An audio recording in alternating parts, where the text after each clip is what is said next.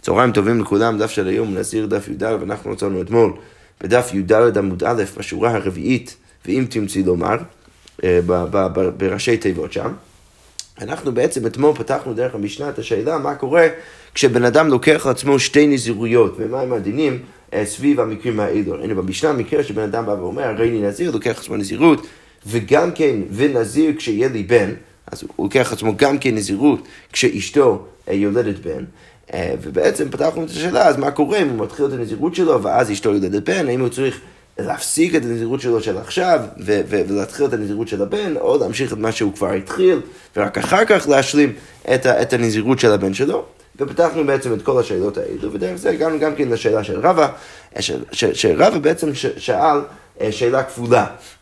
השאלה הראשונה, לכאורה יותר פשוטה שהוא שאל, זה מה קורה אם בן אדם לוקח לעצמו אה, נזירות אה, סתם נזירות של 30 יום בעוד 20 יום, וגם כן, וגם כן מעכשיו לוקח לעצמו נזירות. אז מה בעצם הדין במקרה כזה? האם אנחנו אומרים שברגע שהוא לקח לעצמו נזירות מעכשיו אז הוא כבר צריך להתחיל, ומצד שני, מה אנחנו יודעים לגבי הסיטואציה? הרי אם הוא יתחיל את הנזירות שלו מעכשיו, אז יוצא שב-20 יום הנותרים עד הנזירות הראשונה שהוא בעצם לקח לעצמו, כי הוא אמר קודם כל, הרי נזיר, הרי נזיר אה, לאחר 20 יום ומעכשיו נזיר, אז, אז, אז אם הוא מתחיל עכשיו את הנזירות שלו אה, אה, אה, שהוא לוקח עצמו עכשיו, אז יהיה רק 20 יום עד הנזירות הבאה, ואז יישארו לו רק עשרה ימים אחרי, אחרי הנזירות, אחרי הנזירות השנייה, ולכן זה לא יהיה מספיק, ולכן שמה אי אפשר להגיד שבאמת חלה עליו עכשיו נזירות, ומצד שני אפשר להגיד שלא, ברגע שהוא לקח לעצמו נזירות, אז הוא לקח לעצמו נזירות וזהו, ולכן הוא צריך להיות עכשיו נזיר 20 יום, ואז ואז להשלים את השלושים יום של הנזירות השנייה, ואז אחר כך להשלים עשרה ימים. עכשיו, זה, זאת הייתה בעצם שאלה ראשונה, שרבא בעצמו לא באמת שאל, אבל לפי הגמרא צריך להניח שהוא שאל את זה קודם, ואמרנו שאם אתה תגיד שבגלל שיישארו רק עשר, עשרה ימים אחרי הנזירות השנייה, אז ברור שהנזירות הראשונה לא חלה, צריך לחכות עשרים יום עד הנזירות הראשונה ולהשלים את הנזירות הזו ורק אחר כך את הנזירות השנייה שלו.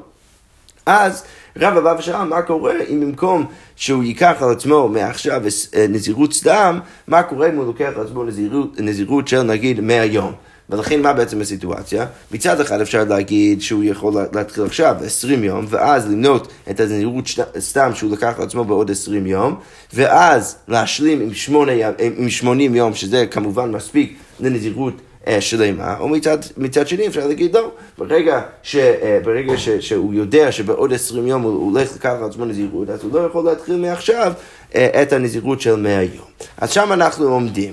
עכשיו, הגמרא אומרת, ואם תמצאי לומר, ואם לגבי השאלה הזאת אתה תרצה להגיד שחי לי, שבכל זאת חלה הנזירות של 100 יום עכשיו, ומה הוא צריך לעשות? זה לשמור 20 יום של הנזירות הזאת עכשיו, ואז חלה הנזירות סתם של 30 יום, ורק אחר כך להשלים את ה-80. מה קורה במקרה הבא? אז אם אתה תגיד שזה באמת חל, אז מה אתה תגיד במקרה הבא?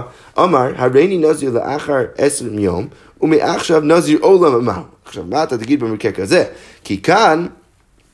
הוא לוקח על עצמו קודם כל נזירות בעוד עשרים יום, ו- ואחרי האמירה הזאת הוא אומר מעכשיו נזיר עולם. עכשיו, מה ההבדל בין נזיר עולם לנזיר מאה יום? לגבי נזיר של נזירות של מאה יום, אנחנו יודעים שלפחות יש לו איזה סוף. ולכן ברגע שיש לו איזה סוף, וככה אשי מסביר, אז אפשר להגיד שאני יכול גם כן אולי לחלק בין הימים, ולכן אולי אפשר להגיד שהוא לוקח עצמו את הנזירות ל-20 יום עכשיו, ואז 30 יום. של הנזירות סתם ורק אחר כך את השמונים. שם אולי אני מבין. אבל לגבי נזיר, נזיר עולם, הרי אני יודע שאין לדבר הזה שום הפסק. ולכן ברגע שהוא לוקח לעצמו את הנזירות עולם, זה יכול להיות שברגע שהוא כבר מתחיל, אז הוא יצטרך פשוט להמשיך את הדבר הזה עד, עד הסוף, והוא, והוא, והוא לא יוכל באמצע להפסיק ו- ולקח לעצמו את הנזירות סתם. ולכן אם אני אומר את זה, אז יכול להיות שכבר מלכתחילה אני יודע שלא, שלא תחול הנזירות סתם אם אני אלך על, על, על הכיוון הזה, ולכן אולי אני צריך להגיד שבאמת לא, הנזירות הזאת לא חלה, אלא עד אחרי שהוא, שהוא יחכה 20 יום, ואז ייקח לעצמו נזירות סתם.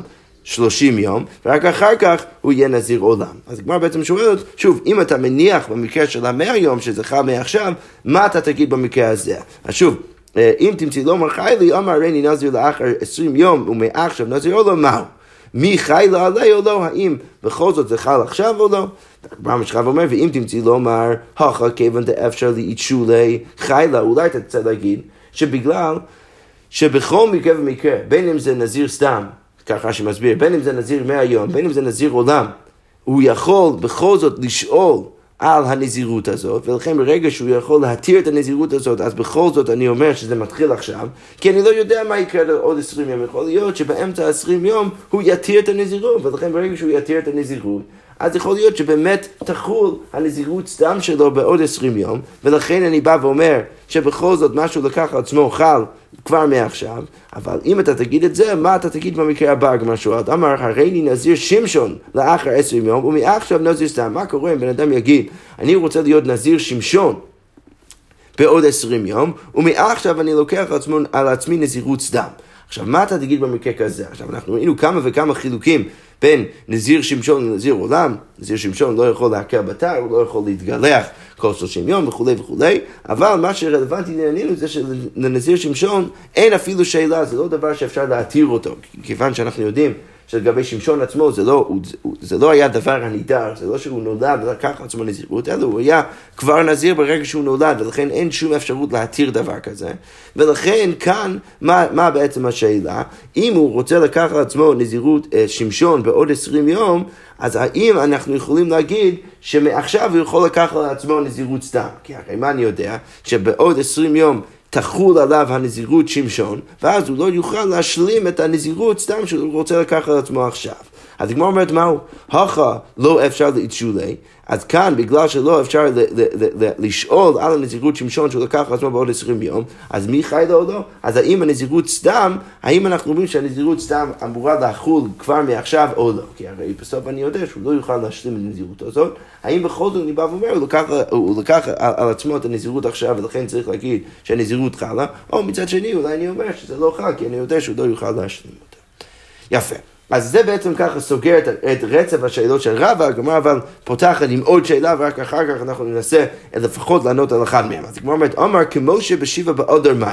מה קורה אם בן אדם בא ואומר, אני רוצה להיות כמו, שר, כמו משה רבנו בזין אדר. עכשיו, מה קרה למשה רבנו בזין אדר? אנחנו יודעים שמשה רבנו, רחמנא ליצלן, נפטר בזין אדר.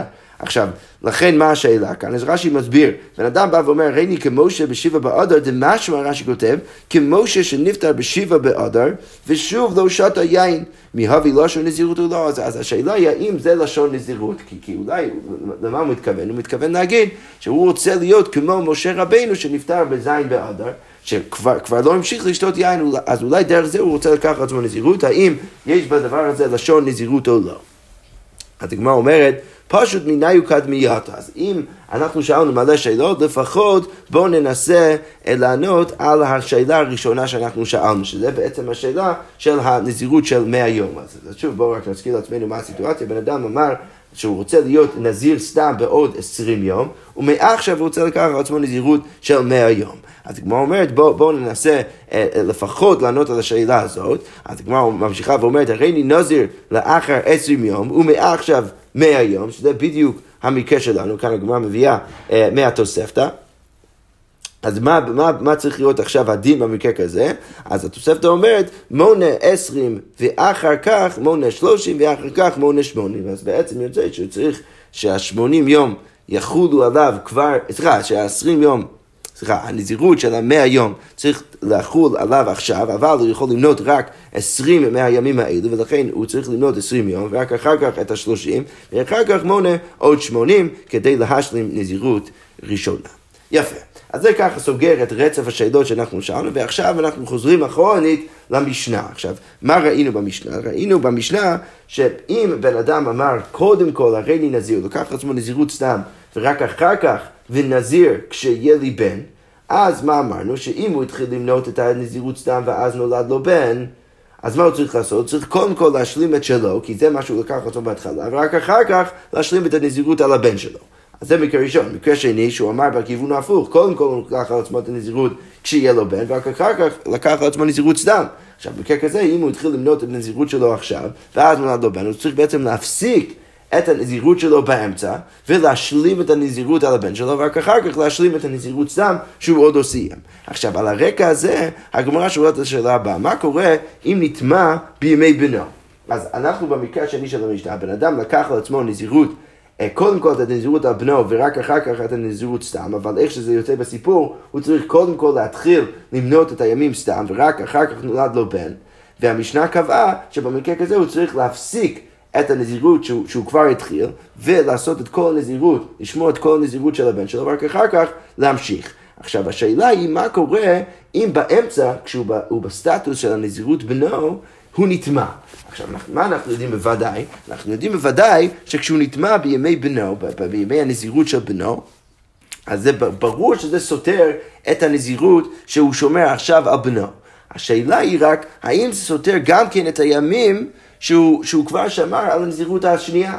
הרי יש בעצם שני צדדים להסתכל על זה. אתה יכול להגיד שבעצם מדובר פה על נזירות אחת ארוכה, ולכן ברור שזה סותר גם, גם כן את מה שהוא התחיל למנות לפני כן. מצד שני, מה אני יכול להגיד? אני יכול להגיד שעכשיו אני יכול להצביע על נזירות אחת שהוא שומר. שזה בעצם הנזירות על בנו, אבל הנזירות השנייה, הוא הפסיק. הוא, אמנם צריך להשלים את זה אחר כך, אבל זה, זה לא, זה שהוא נטמע עכשיו לא יכול לסתור את מה שהוא לא שומר עכשיו. אז הגמרא אומרת, בזה באנו למחלוקת בין רבי יוחנן וריש לקיש. אז רבי יוחנן אמר סותר, ריש לקיש אמר אינו סותר, אז רבי יוחנן בא ואומר, הדבר הזה סותר גם כן את הימים של לפני, וריש לקיש אומר, לא, זה לא סותר.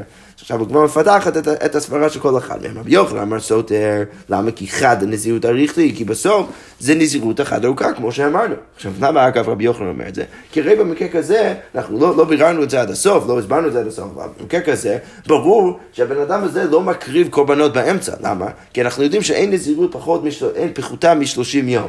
עכשיו, לכן אם בן אדם הזה שבר נגיד 15 יום, ועכשיו הוא שומר את הנזירות על בנו, אז הוא יצטרך, אם הוא יביא את הקורבנות שלו אחרי הנזירות של בנו, אז הוא יצטרך לשמור רק עוד אה, חמישה עשר יום עד שהוא מקריב את הקורבנות השניים שלו. אז זה ודאי שהוא לא עושה. ולכן בעצם רבי יוחנן בא ואומר, בגלל שבסוף הוא צריך להביא, להקריב קורבנות על כל הנזירות כאחת, אז בעצם רבי יוחנן אומר שאני צריך להסתכל על כל הסיטואציה כנזירות אחת ארוכה. ולכן ברגע שאני אומר ככה, אז מה אני בעצם בא ואומר? שמשהו נטמע עכשיו, הנזירות בנו, זה ברור, ברור שזה סותר גם כן את, את הימים של לפני. כל זה סברת רבי יוחנן, ריש לקיש אמר, אינו סותר כמו שראינו. למה הוא אומר את זה? כי נזירות דידי לחו ודברי לחו, צריך להגיד שיש פה בעצם שתי נזירויות. ולכן ברגע שהוא נמצא כאן ועכשיו בתוך הנזירות של בנו, אז ברור שמה אנחנו צריכים להגיד? אנחנו צריכים להגיד שזה שהוא נטמע לא סותר את הימים של לפני, זה סותר אמנם את הימים של, של, של נזירות הבנו, אבל לא את הימים של לפני. יפה, כל זה מחלוקת ראשונה בין רבי יוחנן וריש לקיש, עכשיו אנחנו נראה מחלוקת מקבילה וננסה להבין מה כל אחד מהמחלוקות האלו בעצם מחדש לנו. אוקיי, עכשיו אנחנו עוברים למקרה אחר. מה המקרה האחר? נטמע בימי צרעתו. עכשיו, כדי להבין את הרקע כאן צריך, אנחנו לקפוץ לדף י"ז עמוד ב', ששם מה אנחנו נגיד? אנחנו נגיד שכשנזיר הופך להיות מצורע. בוא נגיד שבן אדם באמצע הנזירות שלו, ואז פתאום מגלה צרת על הגוף שלו, הופך, הוא הופך להיות מצור, מצורע. עכשיו, הדין הוא, שאנחנו נפתח אותו בדף י"ז עמוד ב', זה שכשהוא הופך להיות מצורע, אז הוא לא יכול למנות את הימים של הצרת בתוך הנזירות שלו, אבל הימים גם כן אינם סותרים. אז הוא מצורע, הוא בעצם שם את הנזירות שלו על הולד. שהוא, שהוא לא ממשיך את הסבירה, אבל זה גם כן לא סותר. אז עכשיו, במקרה כזה, באנו למקרה מאוד מקביל למה שראינו בעמוד א', למה? כי בעמוד א' ראינו מקרה, שבן אדם באמצע נזירות, פתאום צריך להפסיק את הנזירות שלו, זה לא סותר את הנזירות, ולעשות משהו אחר. שם זה היה נזירות הבנות, זה היה נזירות אחרת, וכאן זה צרת, הוא מגלה צרת על גופו, צריך להפסיק את הנזירות שלו, לעבור את כל תהליך הטהרה של הצרת, ורק אחר כך יכול להשלים את הנזירות. עכשיו, כמובן שמה השאלה תהיה, נטמע בימי צרעתו, מה קורה אם הוא נטמע בימי צרעתו? עכשיו זה מקרה מאוד מקביל. האם אני אומר שהוא בעצם עדיין נחשב כבתוך הנזירות שלו ולכן זה סותר את, את, את הימים שהוא כבר ספר? מצד שני, מה אני יכול להגיד? לא, הוא, הוא באיזה הוד הנזירות, הוא לא באמת בתוך הנזירות שלו, ולכן זה שהוא נטמע עכשיו, זה לא באמת סותר את מה שהיה לפני כן. אז, אז כאן גם כן, באנו למחול בין רבי יוחנן וריש לקיש עם אותם השיטות. רבי יוחנן אומר סותר, כמו שאמר גם כן מאוד א', ריש לקיש אמר אינו סותר.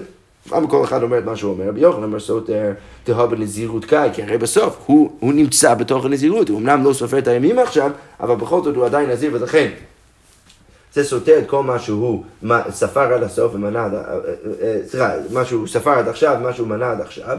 ויש לו כשאמר אינו סותר, לא זה לא סותר, למה כי צרת לא אחו ונזירות לא אחו. אז יש לו כשבא ואומר לא. הצהרת והנזירות זה שתי דברים שונים.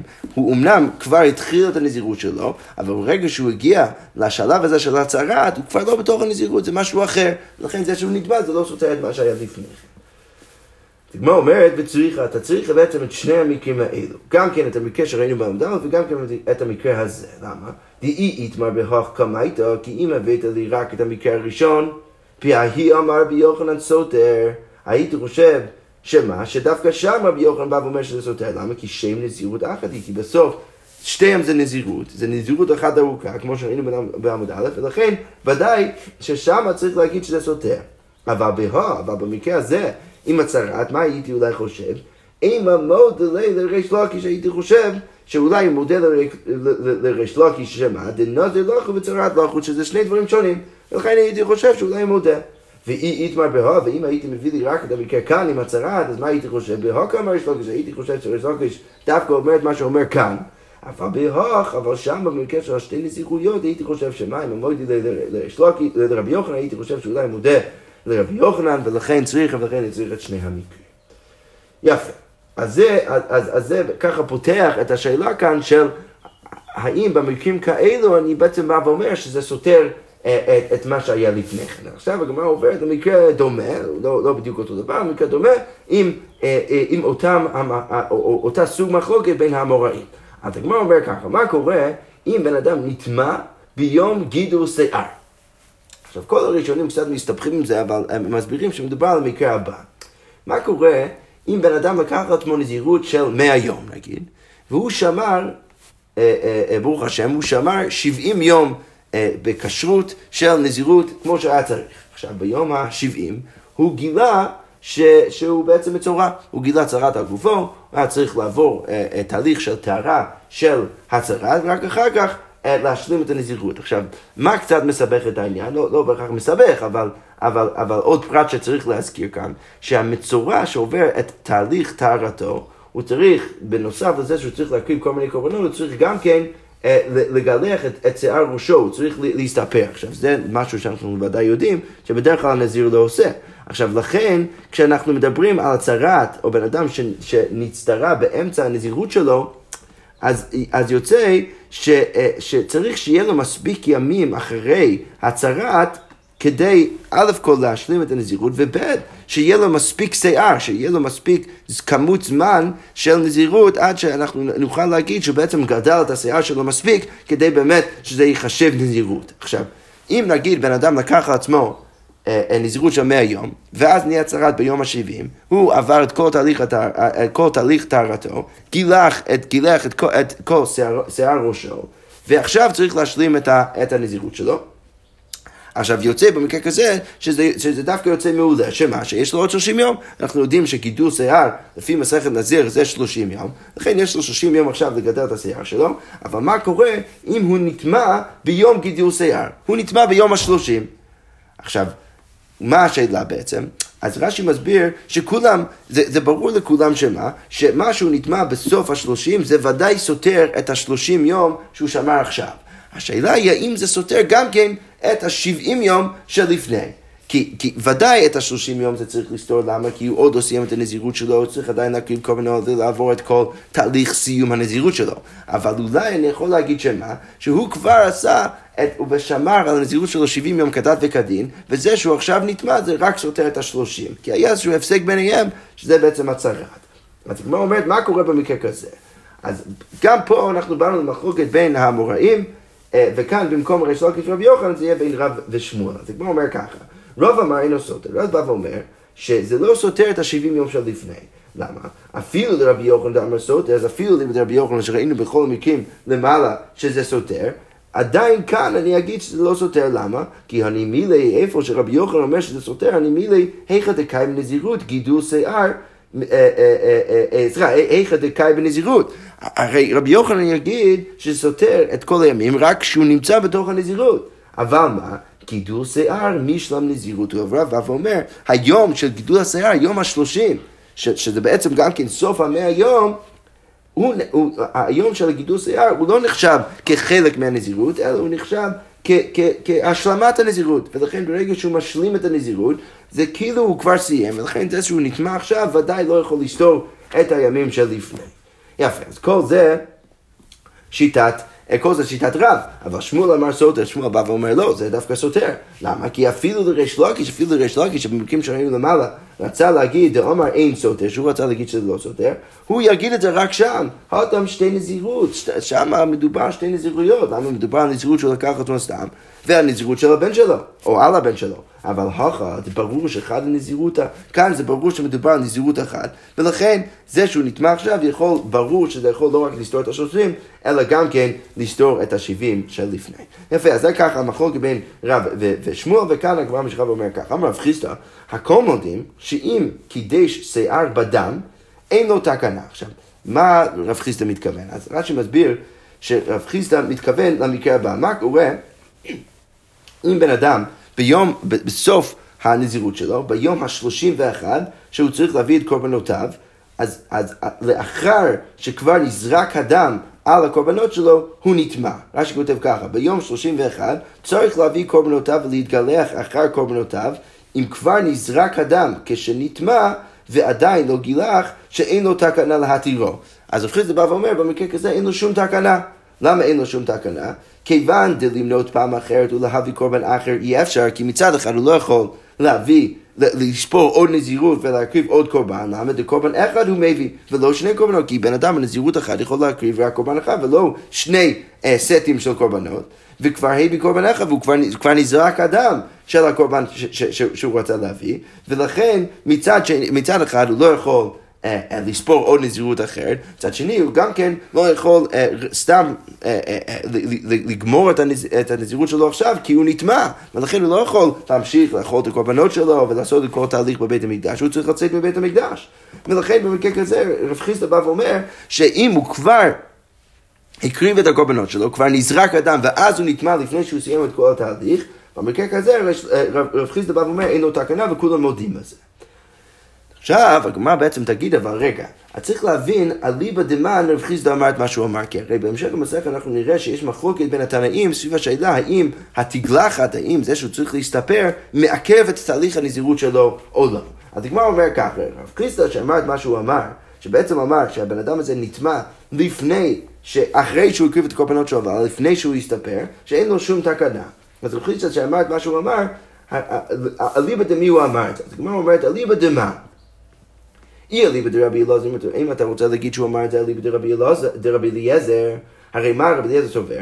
כיוון דאמר תגלחת מעכבת, תוך מלותי וליסטור. אז הגמרא אומרת, רגע, זה, זה יוצא פשוט. כי למה? כי אם אתה אומר את זה אליבא דרבי אליעזר, שרבי אליעזר בא ואומר שהתגלחת מעכבת, אז, אז יוצא שכל עוד הוא לא יתגלח, הוא לא יסתיים את הנזירות שלו, ולכן זה שהוא עכשיו נטמע, אז זה ברור שהוא בתוך הנזירות, צריך לסתור הכל, והוא צריך להתחיל מחדש, אז מה הבעיה? כאילו, אמנם הוא צריך להתחיל מחדש ולספור עוד נזירות וכולי וכולי, אבל לפחות יש לו תקנה, למה? כי זה סתר את כל מה שהוא כבר ספר, כי הוא עוד סיים את הנזירות, זה יוצא מאוד פשוט. אז אלא מה צריך להגיד? בטח צריך להגיד אלא אליבא דרבנן, אלא צריך להגיד בטח שהוא, שהוא אמר את מה שהוא אמר אליבא דרבנן. אבל גם לשיטתם יוצא ש, שזה יוצא מאוד פשוט. למה? כי מה החכמים אומרים? האמרי תגלחת לא מעכבת. הרי הם אומרים שהתגלחת לא מעכבת. כל עוד התגלחת לא מעכבת, אז הוא כבר סיים. אז מה הבעיה? אז אומרת, מה נפשך? או שאתה סובר כמו בדרך זה שהתגלחת מעכבת ולכן הוא לא סיים את הנזירות שלו ולכן זה סותר הכל. או מצד שני אתה יכול להגיד שהתגלחת לא מעכבת כמו שיטת החכמים, ואז יוצא שהוא כבר סיים את הנזירות, מה הבעיה? אז לפי שני הצדדים יוצא שיש לו פתרון.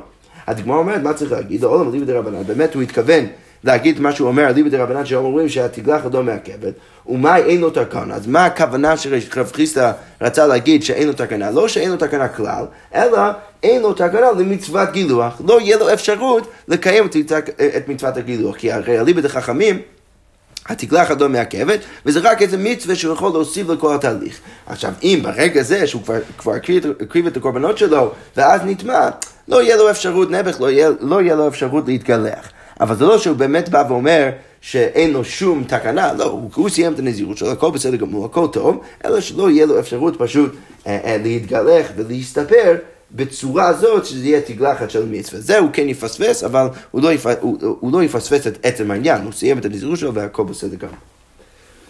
אוקיי, אז עכשיו הגמרא משחק ואומר ככה, אמר רבי יוסף רבי חנינא, נזיר שכלו לו ימיו, לא כעל הטומאה, ואינו לא כעל תגלחת, ולא על היין. אז, אז כאן אנחנו בעצם נכנסים לשאלה, דרך כל מה שאנחנו פתחנו, אנחנו נכנסים לשאלה מה קורה אם בן אדם סיים את הנזירות שלו, אבל עוד לא עשה את כל הפרוצדורה, לא הקריב את קורבנות שלו, לא, לא, לא התגלח, לא הסתפר, לא סיים את הנזירות בתהליך המקדשי שהוא צריך לעשות. אז במקרה כזה רבי יוסי ברבי חנין בא ואומר שיש חילוק בין האיסורים ששייכים לנזיר. שאם הוא סיים את הימים שלו, אבל עוד לא הקריב את הקורבנות, אז עכשיו אני אגיד שיש חילוק בין האיסורים. אם הוא בכל זאת נטמע בשלב זה, אז הוא מקבל מכות, כי אנחנו יודעים שיש איסור לאו לנזיר להיטמע. אז הוא כן לוקח על הטומאה, אבל אין הוא לוקח לא על התגלחת ולא על היין. שלמרות שהוא עוד לא סיים את התהליך המקדשי שהוא צריך לעשות, ברגע שהוא סיים את הימים, אז כבר על האיסורים האלו הוא לא מקבל מכות. אז הגמר שואל, מה ישנה טומאה דלקי? למה אצל טומאה הוא עדיין מקבל מכות? תדע מה קורה, כתוב בתורה, כל ימי הזירו להשם, לרבות ימים שלאחר מלות אה, כימים של לפני מלות. הרי כתוב בתורה, כל ימי הזירו להשם, על נפש בית לא יבוא. עכשיו, הגמרא אומרת שזה שכתוב כל, זה מרבד גם כן הימים של האחר מלות. אז גם כן הימים שלאחר הסבירה שלו, אחרי שהוא סיים את הסבירה, כל עוד הוא לא הקריב את הקורבנות שלו, אז הימים האלו הם נחשבים כמו הימים של לפני מלות. ולכן, גם שם, הוא, הוא, אם הוא, הוא יוטמע, אז הוא יצטרך לקבל מכות.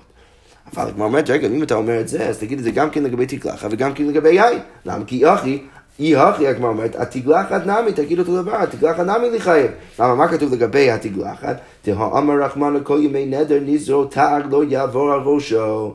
הרי כתוב כל ימי, אז בטח גם שם צריך לדרוש לעשות ימים של האחר מלות כימים של לפני מלות. ותראו, וגם כן, לגבי יין תגיד אותו דבר, כל ימי נזרו, מכל אשר יעשה מגפן היין, לעשות ימים של האחר מלות כימים של לפני מלות, אז תגיד אותו דבר גם שם. למה אתה כל כך בטוח שצריך לחלק ולהגיד, ש... לחלק ולהגיד שיש איסור רק לגבי טומאה ולא לגבי שאר האיסורים. הדגמר אומרת שאני האחר לא שונה אצל הטומאה, למה? כי יש עוד איזה ביטוי שכתוב אצל הטומאה, דאמר רחמנה כתוב בתורה, וטמא ראש נזרו.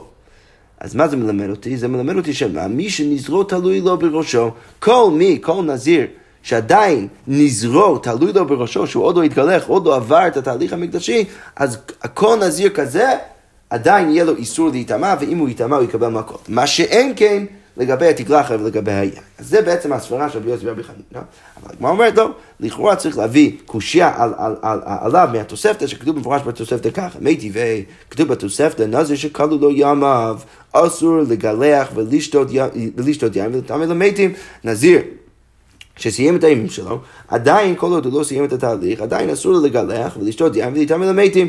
ואם גילח ושתה יין ונטמע למתים, הרי זה סופג את הארבעים. כתוב מפורש שבשלושת האיסורים האלו הוא מקבל עדיין מכות, כי בסוף הוא עוד לא סיים את, את, את, את הנזירות שלו, עוד לא הביא את הקורבנות, עוד לא הסתפר במקדש, ולכן אה, ברור שהוא עדיין, אה, הוא עדיין יקבל מכות עבור שלושת האיסורים האלו, והגמרא באמת אומרת, יופתא, זה יוצא באמת קשה ודחייה לגמרי של שיטתו של רבי יוסי בר חנין שרצה לחלק, כאן אנחנו אומרים שאין שום חילוק, אצל שלושתם אני אומר שהוא עדיין מקבל מכות. יפה, אנחנו נעצור כאן, נמשיך מחר בעזרת השם עם המשנה הבאה.